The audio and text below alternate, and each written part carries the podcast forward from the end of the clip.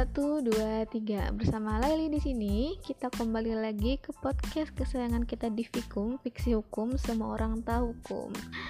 Hai semuanya, gimana kabarnya nih? Semoga kalian baik-baik saja. Tetap jaga kesehatan, jaga jarak, pakai masker, dan tentunya ikuti terus protokol kesehatan. Oke, kita kembali lagi nih ke segmen curhat atau curhatan online uh, yang mana pada kesempatan kali ini kita akan membahas dua pembahasan yang menurut aku sih misterius ya karena istilahnya ini sesuatu yang belum diketahui tapi sangat-sangat menghebohkan. Dan apa sih dua pembahasan itu? Seperti biasa, mari kita dengarkan dulu nih jeda iklan berikut ini.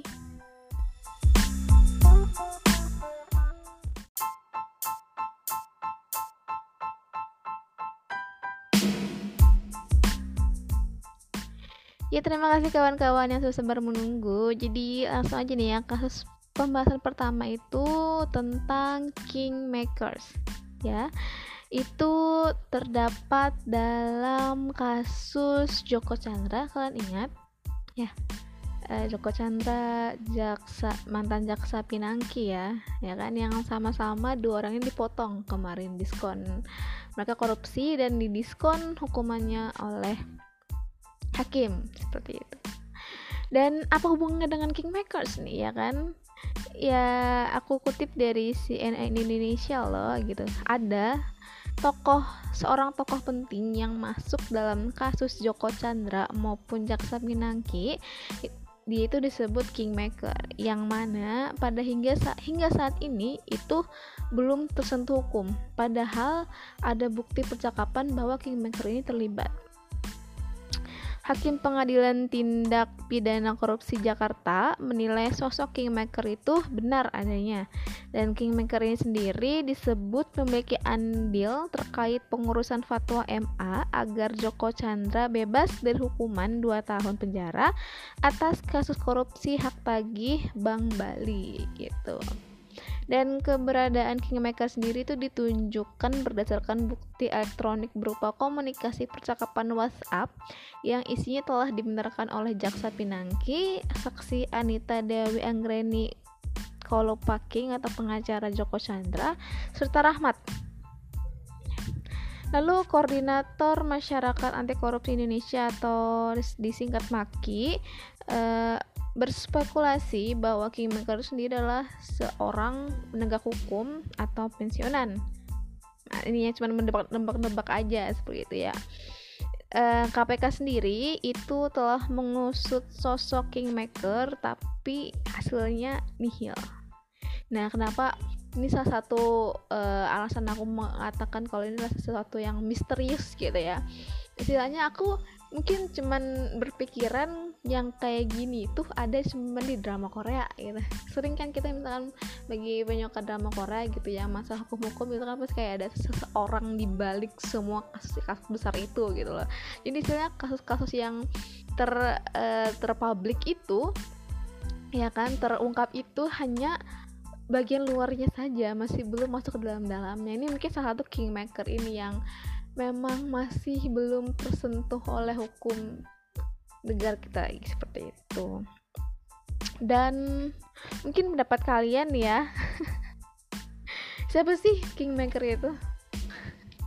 Aku juga nggak tahu aku juga nggak bisa baru spekulasi banyak gitu. Karena kan KPK sendiri aja kan komisi pemberantasan korupsi itu saat menyelidiki kan hasilnya nihil gitu. Dan tapi tentu kita berharap semoga ada titik terang ya menemukan siapa kingmaker ini seperti itu. Tapi uh, berpandangan gitu ya kemarin saat mencari mencari penyiram air keras kepada Bapak Novel Baswedan aja itu butuh berapa lama?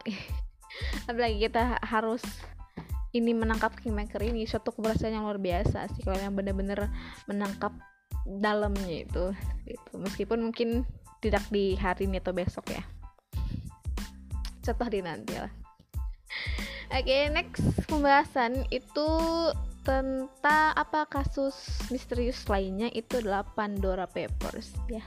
Pasti dengar kan beberapa saat yang ini beberapa saat yang lalu juga banyak diperbincangkan karena ini memuat dua menteri kita saat ini seperti itu Pandora Papers sendiri itu disebut sebagai sarangnya mafia pajak hingga bandar narkoba ya ini aku kutip dari IG tempo.co ya. Pandora Papers itu adalah kolaborasi 150 media dari 117 negara dan Tempo adalah satu-satunya perwakilan dari Indonesia.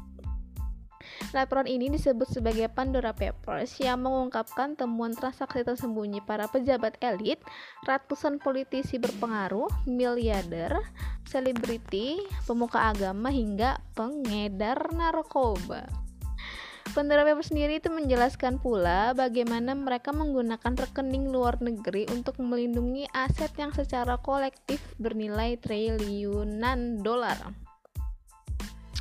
Yang mana tadi suku sebutkan ini menjadi heboh banget gitu ya karena uh, terdapat dua nama menteri kita yaitu adalah Bapak Luhut Pak Luhut ya banyak banget dan Bapak Erlangga. Ini dua menteri yang emang cukup banyak kita denger gitu permasalahannya gitu ya.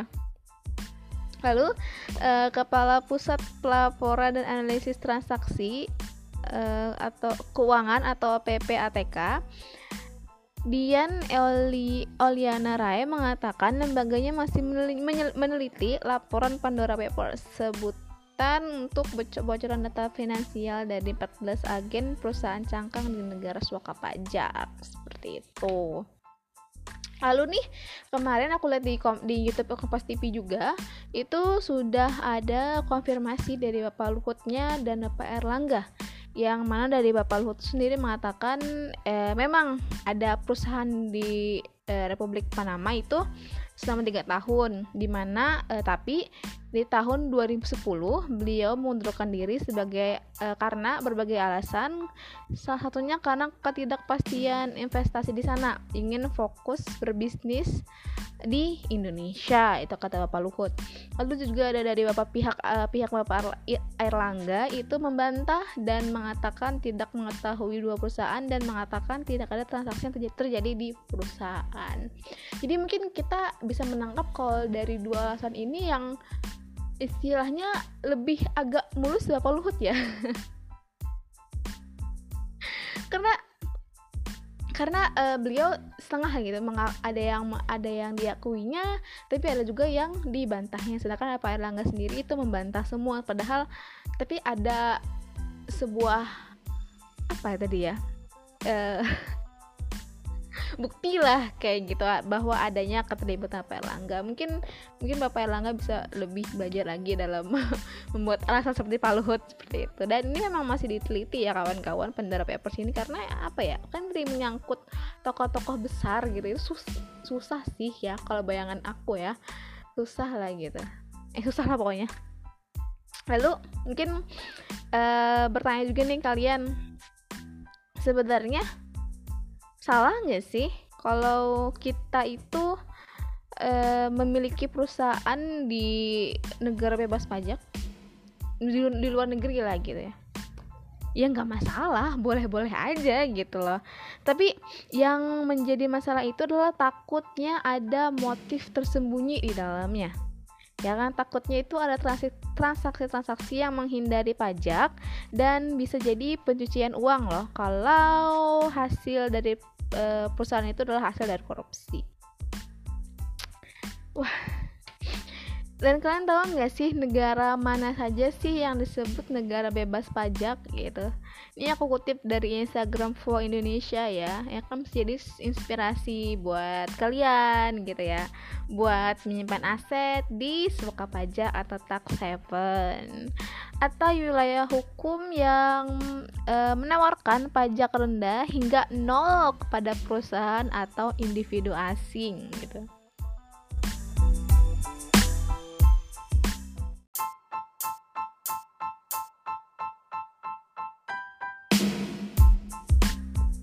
Negara terkenal sebagai suaka pajak di antaranya itu adalah Singapura, Swiss, Belanda, Monaco, Bermuda, Kepulauan Cayman, dan British Virgin Island. Dan di, di Amerika Serikat sendiri itu negara bagian South Dakota yang terkenal sebagai suaka pajak. Ya. Selain eh, tak ada pajak penghasilan, South Dakota juga menawarkan kerahasiaan dari penegak hukum dan lindungi aset dari klaim pihak lain. Yang gior kan gak tuh? Tinggal uangnya aja like gitu. Yang disebut juga Investopedia itulah suaka pajak menjanjikan lingkungan politik dan ekonomi yang stabil dan tak jarang tidak berbagi informasi dengan pihak perpajakan asing gitu. Nah, ya namun akhir-akhir ini suaka pajak semakin ditekan pihak internasional untuk bekerja sama dengan penyelidikan penipuan pajak asing, ya kan. Nah, tapi dan ngomong-ngomong ya, kita masalah pajak di Indonesia sendiri ini beberapa hari yang lalu juga dihebohkan dalam pemberitaan bahwa KTP atau nomor induk nomor induk kependudukan itu akan menjadi nomor wajib pajak atau NPWP KTP akan digabungkan dengan NPWP ya ini aku kutip dari CNBC Indonesia uh, tertuang dalam RUU KUP yang saat ini ada saat ini dirubah menjadi RUU Harmonisasi Peraturan Perpajakan atau RUU HPP dan telah disetujui oleh DPR. Menteri Keuangan uh, akan menambah fungsi NIK atau KTP sebagai nomor pokok wajib pajak atau NPWP sebagai wajib pajak orang pribadi. Penyatuan ini sejalan dengan rencana pemerintah yang ingin menerapkan single identification number eh, ya kan atau SIN gitu. Dan direktora direktur jenderal pajak sendiri menegaskan penyatuan identitas ini hanya untuk mempermudah DJP, DJP atau Direktorat Jenderal Pajak mendata masyarakat wajib pajak jika masyarakat memiliki penghasilan di bawah penghasilan tidak kena pajak atau PTKP, maka tidak perlu khawatir akan ditarik pajaknya. Seperti itu. Jadi, nih aku sendiri ada dua pandangan gitu ya.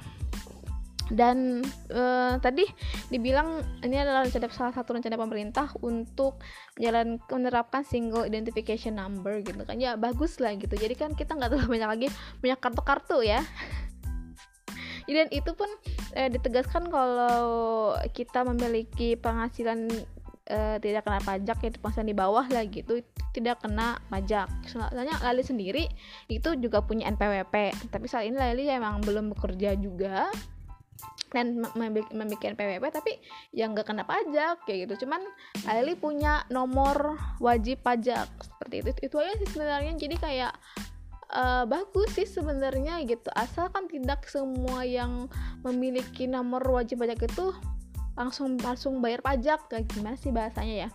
Pokoknya uh, itu menjadi uh, nomor wajib pajak.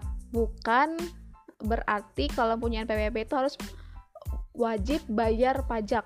Enggak kawan-kawan. Itu hanya sebagai apa sih sebagai pendataan aja gitu ya uh, masyarakat sebagai wajib pajak gitu. Tapi untuk negatifnya sendiri itu karena eh, baru-baru uh, ini ya kan masalah karena tadi Pandora Papers itu sendiri yang misalkan pajak gitu kan.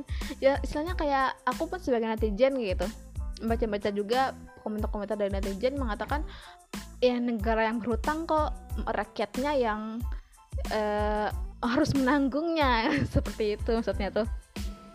Ya sebenarnya ini menimbulkan keresahan sih gitu. Tapi kan ada ada dua nama menteri di Pandora Papers itu sendiri dan dicurigakan itu usaha upaya untuk uh, melakukan penggelapan pajak lah kayak gitu loh gitu. Jadi kan jadi kan kayak uh, mungkin timingnya ya. Mungkin timingnya yang mungkin kurang tepat masalah pemberitaan KTP dan NPWP ini akan uh, menjadi satu. Dan pemberitaan juga yang istilahnya kayak ah nih NPWP bakal eh, KTP bakal dijadikan dijadikan nomor wajib pajak. Jadi kan jadi kan pandangan orang tuh kayak lah berarti kalau aku punya uh, NPWP berarti aku sebayar pajak. Padahal kan nggak ada gini-gini nggak kawan-kawan. Jadi kalau uh, meskipun kalian belum bekerja atau penghasilan kalian di bawah itu tidak dikenakan tidak dikenakan bayar pajak. Cuman adanya gimana sih bahasanya?